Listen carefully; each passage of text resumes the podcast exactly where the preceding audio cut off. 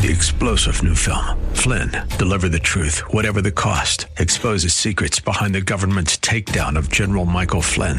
Flynn knew what the intel world had been up to. He ordered the first audit of the use of contractors. This set off alarm bells. He told the truth. He was the most dangerous person for Donald Trump to hire. They had to get rid of Flynn. Flynn, deliver the truth, whatever the cost. Available now. Watch it today. Go to salemnow.com. Salemnow.com. Thank you for joining us today for On the Road with Jesus, hosted by Rhody Fisher.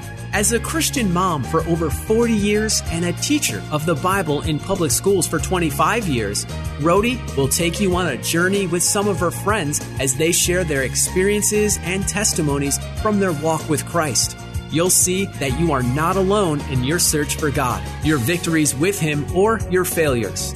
Welcome to On the Road with Jesus. Now, here's your host, Rhody Fisher. Let's open up in prayer. Father, we thank you and praise you for today. We ask that you would um, let the words of our mouth and the meditation of our hearts be pleasing to you. Lord, that you would direct and lead the show exactly the way you would want it to. Lord, you say the steps of a righteous man are ordered by you. So order our steps here, Lord, and we give the show to you in Jesus' name. Amen. Well, a few weeks ago, I had mentioned that we were doing ministry to Muslims, um, I think about 20 years ago. And so our special guest comes from that. But before I introduce him, I'd like to talk about um, some other things. Um, I think you remember, you would remember that um, a few weeks ago I showed you some of the tracts and things that we handed out, like um, the Gospel of John and um, um, the pathway to the prophets, which we give out to Muslims, the Jesus film, and um, this happens to be dreams and visions, but also the living water because it has the Gospel of John. And all of that to connect with the Muslims as we're witnessing to them. But today, I thought it would be a really good idea to talk about Noah. I actually thought I was going to be doing the show alone, so I had to cut my little t- talk shorter because we, when we're ministering to Muslims, we often want a point of connection with them and sharing with some of the Muslims in the past. We would use Noah as one of the connecting points to them because in the Quran, they mention Noah in several different places. Correct me if I'm wrong, George. Um, and um, we want to have a point Noah and recognizes that there was a flood. I think their flood is a little bit different than our flood. I don't think they think it's global. But anyhow, it's really a starting point to have a connection with our Muslim friends. So today we're going to start in um, talking about Noah. We're going to Genesis 6. And let me start. I'm reading from the King James. So, Lord, we ask that you would give us understanding of your word. And we're going to Genesis 6 5. And, jo- and God saw that the wickedness of man was great in the earth, and that every imagination of the thoughts of his heart was only evil continually. And it repented the Lord that he had made man on the earth, and it grieved him at, at his heart. And the Lord said, I will destroy man who I, whom I have created from the face of the earth, both man and the beast and the creeping thing and the fowls of the air, for it repenteth me that I have made him. But Noah found grace in the eyes of the Lord. So I wanted to take that particular group of scriptures and talk about Noah um, there's a couple of things that I wanted to mention about that, and one is, um, well, obviously, going further, uh, which I didn't read, everybody knows the story of Noah and the ark. So he built the ark. Noah built the ark. It took him 120 years to build the ark. And I also thought it was kind of interesting. It took him 120 years, and for some Jewish scholars, they think one generation is 120 years. Some people think it's 70 years. Some people think it's 80 years. But it's interesting that Noah took 120 years and say that that is one generation because Methuselah and, you know, some of the other people that Adam, you know, they lived over 900 years. So 120 years back in Noah's days being one generation isn't surprising, but it took him 120 years to build the ark. Um, and then everything on the earth, God was saying, was going to be destroyed, other than, of course, what was in the ark. But I do want to concentrate on two things about these scriptures.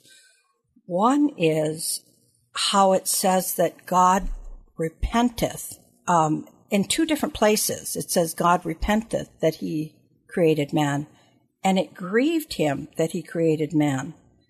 And you know, thus he was going to destroy everything on earth because of God's evilness. I mean, uh, because of man's evilness. But I started looking at different in translations about repenteth, and I saw that some of the translations said sorry. God was sorry that he created man. Some of them, some said that um, he was regretful that he created man.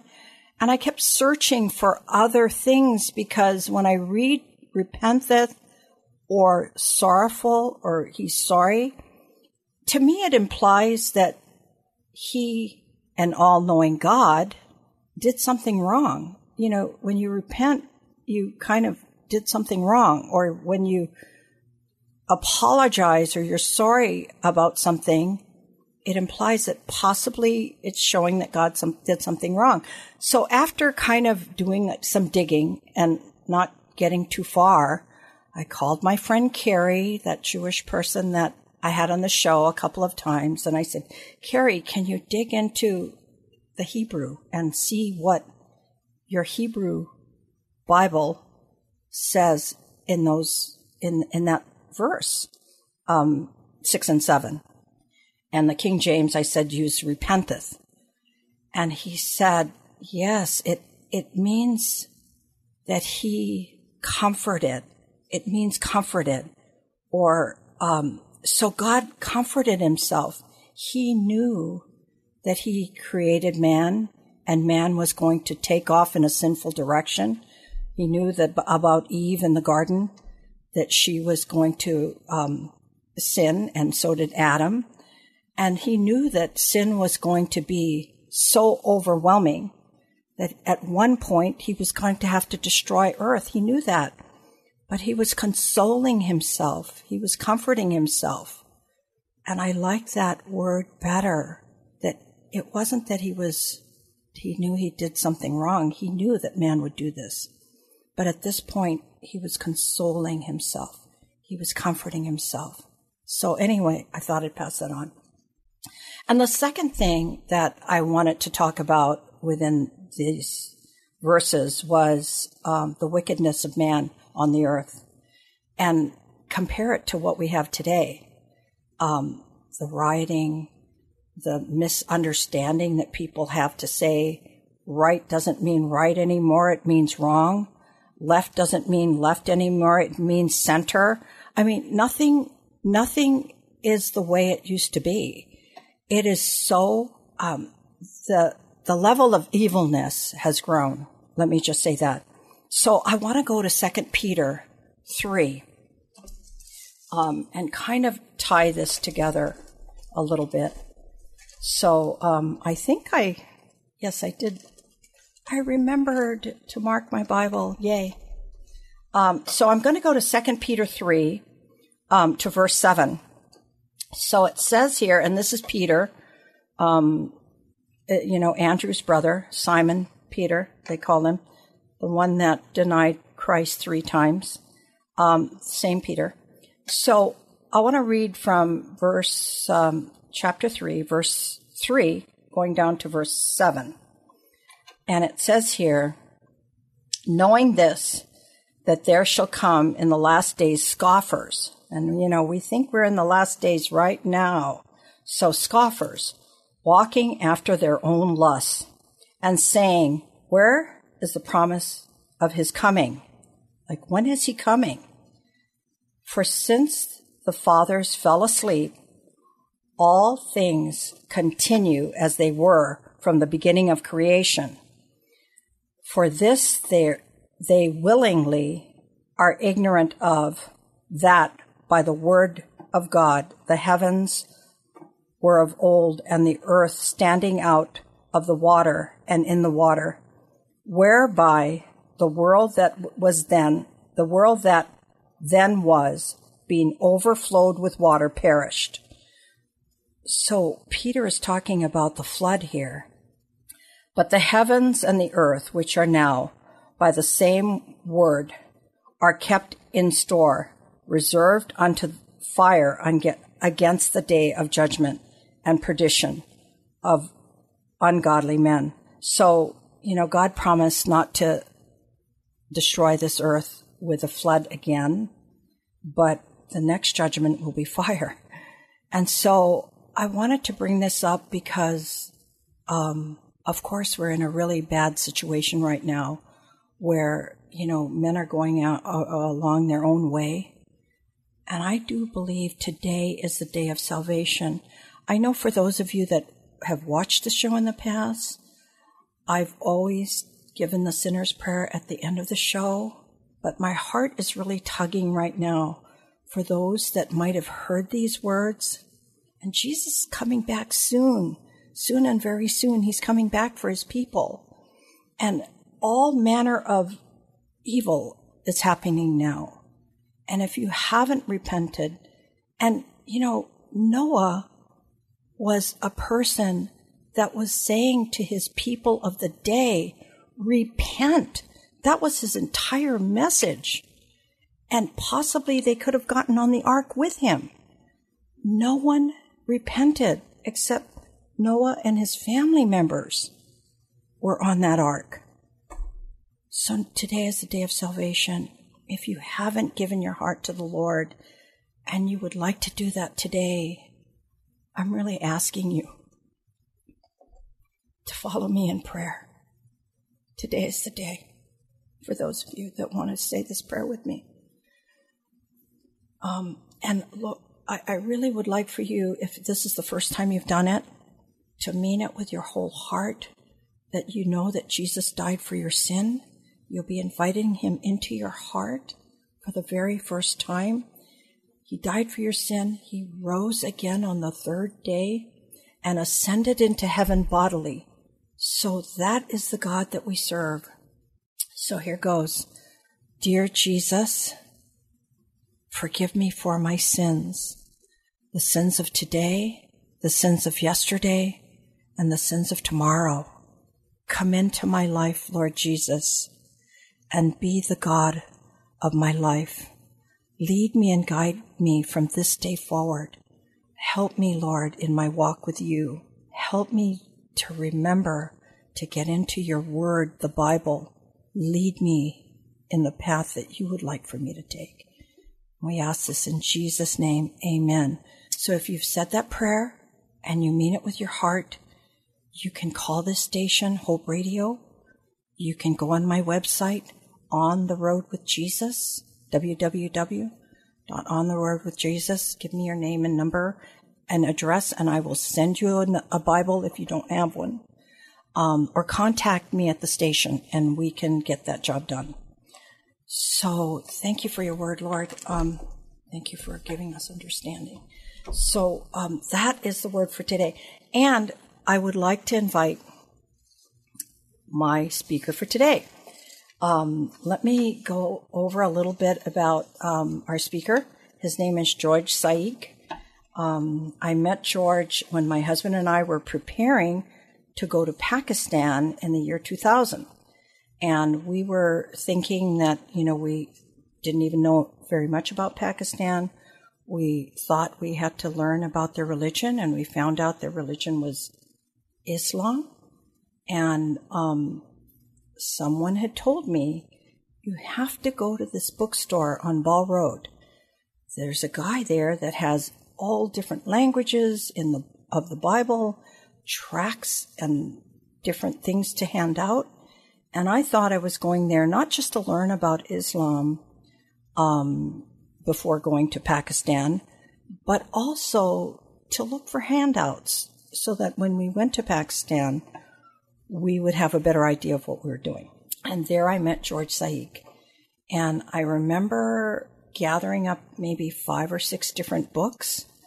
And when I went to the counter to pay, he s- said, No, I'm going to give this free. I'm going to give you this free, and I'll just charge you for this. And I said, George, how do you make any money if you're not going to charge me for all the books? And um, then, you know, I gladly took the books he gave me for free and also um, walked away with a bunch of material that I was going to be able to study from. But kind of halfway out the door, George said to me, Rhody, would you like to go to the mosque with us? We're going this Friday. And I said, So what do you do at the mosque? And he says, Well, we're going to be handing out tracts and, you know, um, different um, Jesus films and and maybe you'd like to go and hand things out. And I didn't say to this say this to George at the time, but I thought, no, George, I've got bigger fish to fry. I'm on my way to Pakistan. Didn't I just told you that? But I said, no, I no no thank you, George. And then when I got home, I thought about that because he said, you know, if you're handing out tracts here and Bibles, you're protected under the umbrella of the United States government as well as the Constitution, and you can pass these out legally. But what kind of protection will you have when you go to Pakistan? Why don't you practice with us and then go? And I kept thinking about that. Anyhow, I called George and um, I said, Yes, I'll go with you. And at the time, George, I don't know if you remember, but you were on your way that Friday to, to hand out tracts at the Cypress Mosque.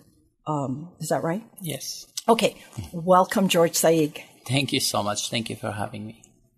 Okay, George, tell us a little bit about your testimony, but actually, before you do that, where you were born, how you grew up, what your family structure was like. Sure. Uh, originally, uh, our background are we are Syrians uh, from Syria. Over a hundred years ago, uh, what happening in Syria during the last uh, decade was happening as well. But at that time, it was not ISIS, but it was the Turkish took over Syria and they were persecuting Christians. Uh, many of uh, our grandparents and families at that time they moved Sudan, to Sudan, uh, North Sudan, what we call today. Um, I was born in Sudan and uh, but to a Catholic family, and uh, not until uh, 1987, I was 11 years old. Uh, that's when I came to know Christ. But uh, how I came to know Christ, it was because uh, uh, during that time we were going to Islamic schools, uh, public schools, but they are pushing Islam on us. Okay, let me stop you there for a minute, George, Sure. because if I recall, you told me you went to a Catholic school when you were a little kid. First, the first two years. Oh, the first two yeah, years. but Okay. The t- during the time that we came to Christ, uh, myself and my uh, parents and brothers, we were going to uh, our myself and my brothers were going to Islamic school. Uh, but uh, during that time, they allowed my brothers, which they're around ten years older than me, uh, one of them eight, one nine years or ten years. So you are the youngest of four. Yes, and they allow them to go to Christian centers on Wednesday night to study Christianity, and then that Christian center will send their grades to the Islamic school. They will add our grades to the certificate. Uh, but from the first day that my brother went to th- this center, uh, he came to know Christ as a Lord and Savior. And what year was that, George? Um, that's like 1984, 85, something like that. Okay, so your oldest brother became a Christian. Yeah.